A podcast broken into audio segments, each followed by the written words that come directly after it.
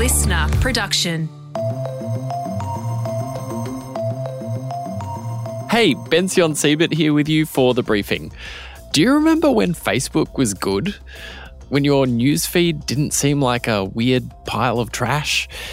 And how do you feel about other social platforms, Instagram, TikTok, or Telegram or Discord, any of these? Are they as good as they used to be? And if they're becoming increasingly shit, why? What is this process that seems to be happening with these platforms? Well, Cory Doctorow has a compelling theory. The Canadian British blogger, journalist, and science fiction author coined the term "enshittification" of online platforms, and he's here to explain to us just how and why it happens. So, Cory, thanks so much for joining us. Explain this cycle of enshittification. Why do social platforms start out quite good and then inevitably become shit over time? I think the most important thing is why they're all going through this pattern now. There was sort of 20 years in which, you know, sometimes technology lost the way, but it, it quickly sank and was replaced by other companies. And now we have this very strange thing where there are terrible platforms that just don't seem to be going anywhere, that we're all stuck to them. And the pattern that they go through is is first they're good to us. They give us something that we value. Like Facebook when it kicked off said, you know, I know everybody's using MySpace, but there's this evil, senescent uh, Australian billionaire named Rupert Murdoch who owns MySpace, and he spies on you. And here at Facebook, we're never ever going to spy on you. All you need to do is tell us, you know, who matters to you by like friending people, and we'll just show you the stuff that they post that they want their friends to see. And then after a certain time, when the users were locked into Facebook, they took away some of that value they'd given to the users and they gave it to business customers who pay so they went to the advertisers and said, you know, we're spying on these in ways that would make even an old Rupert blush. And publishers, they said, you know, if, if you just put excerpts of your content up, no one's asked to see it, but we'll still like cram it into their eyeballs and give you a full, a free traffic funnel. And then at a certain point, you know, those users are all locked in, those business customers, the publishers and the advertisers become dependent on the users who are locked in because everyone's there. And once everyone's there, it's really hard to leave. And then they just start sucking the value out of the system and giving it to their shareholders. And so, you know, the advertisements get more expensive to place, their targeting gets worse. Publishers have to put more and more of their content. You know, a little excerpt from an article doesn't cut it. You have to put the whole article up. And sometimes you put a link to your article, it gets suppressed because the link might be malicious. Um, for users, the quantum of material that you ask to see from the friends you follow kind of dwindles to this like homeopathic residue and what get what gets uh, shoved into that void is stuff that people are willing to pay to show you. And at that point, you're in this very brittle equilibrium where you know Facebook's trying to tighter down the dose of value that everybody else gets from their platform to the bare minimum to keep everyone there, but then give everything else to their own shareholders. And that's when the whole thing turns into a pile of shit. And the platforms, they have this term for what they do next. They call it pivoting.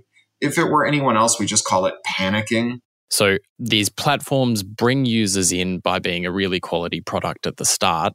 Then they bring advertisers and businesses in, and then they start benefiting the shareholders instead of those two groups of people. Yeah. What stage in the cycle is Instagram and TikTok right now?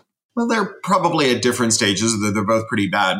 They're in what I would call the prolonged senescence right? Prolonging the period after the platform should really be dead and leaving people stuck on the platform as it decays, it's not good. And both of these platforms, Instagram especially, but TikTok is heading into it, are in this period of prolonged senescence. They're in slow decline, but because they can stop people from making tools that make it easy to quit the project, right? You know, um, an alternative uh, client, say for Instagram, that lets you follow your Instagram friends after you leave Instagram, so you can see their messages, but you can go somewhere else. You know, Mastodon or Blue Sky or any of these other services, so that you know you don't have to choose between your friends and the service and and you know a better service where they treat you better.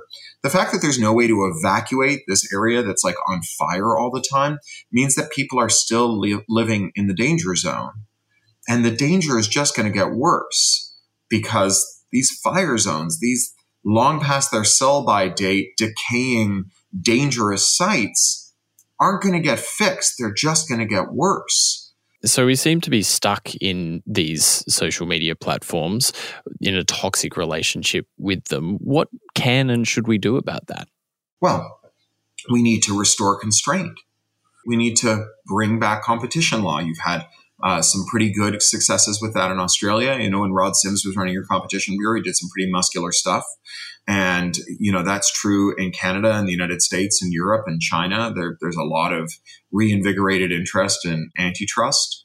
We need to find regulation that's hard to capture. The European Union's doing some of that. They're, they're moving a lot of the regulatory enforcement out of the national courts, like in Ireland, which is a tax haven that's super deferential to the tech giants that pretend to be headquartered there and into the federal courts. We need to restore the right to interoperate. We need to restore the right to allow Australian tinkerers, hackers, engineers, entrepreneurs to say, all right, HP wants to sell Australians $10,000 a gallon ink. We're going to here in Australia make ink that's $100 a gallon. And we're going to reverse engineer those, those chips so that you can stick the cartridge in and HP's printer won't be able to tell the difference. And we need to unionize the workforce because the limits on individual power as a tech worker have become very obvious today. That's what's going to make it possible for workers to once again assert their feeling that it's not right to harm the users that they develop these products to help. So you're not only an expert on tech. You've got a new book coming out. It's called The Bezzle. Tell us about it. Yeah, it's actually out. And as we record this today, it's a national bestseller in the United States. My third national bestseller in six months. Uh, Congratulations. I wrote a lot of books during lockdown. The Bezzle is a, a, companion volume to a novel I did last year called Red Team Blues, which is about this hard charging, high tech forensic accountant who specializes in unwinding high tech scams. And they're like cracking adventure stories that are ways to understand these otherwise very boring, very detailed Baroque uh, financial shenanigans. It's kind of my version of when they stuck Margot Robbie in a bathtub and had her explain how collateralized debt obligations work, except I do it by having these really intense crime thrillers. Uh, with this lovable scamp of a of a high tech forensic accountant, it's tangentially connected to this bizarre um, uh, hamburger themed Ponzi scheme on an island off the coast of California called Catalina Island. And all this stuff in it is either real or mostly real, but it's bound up in this, you know, sort of fun story, this revenge story, as it turns out to be, where uh, in the end, there's some really delicious comeuppances. That was Cory Doctorow, and his new book is The Bezzle.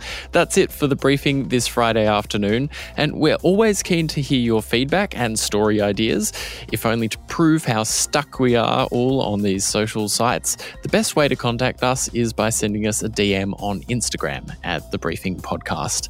And check your feeds tomorrow because Antoinette Lattouf is back for the weekend briefing. Antoinette, what do you have for us? On the weekend briefing, I chat to the fascinating, super talented Rowi Singh. She's a beauty influencer, and not in the way you may quickly assume. Her makeup tutorials are these avant garde, Indian inspired works of art.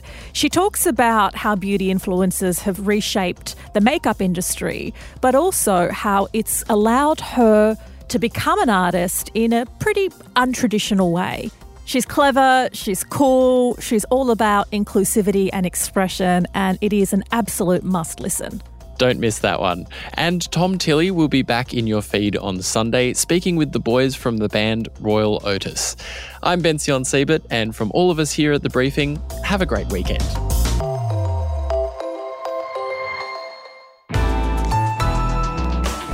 Listener.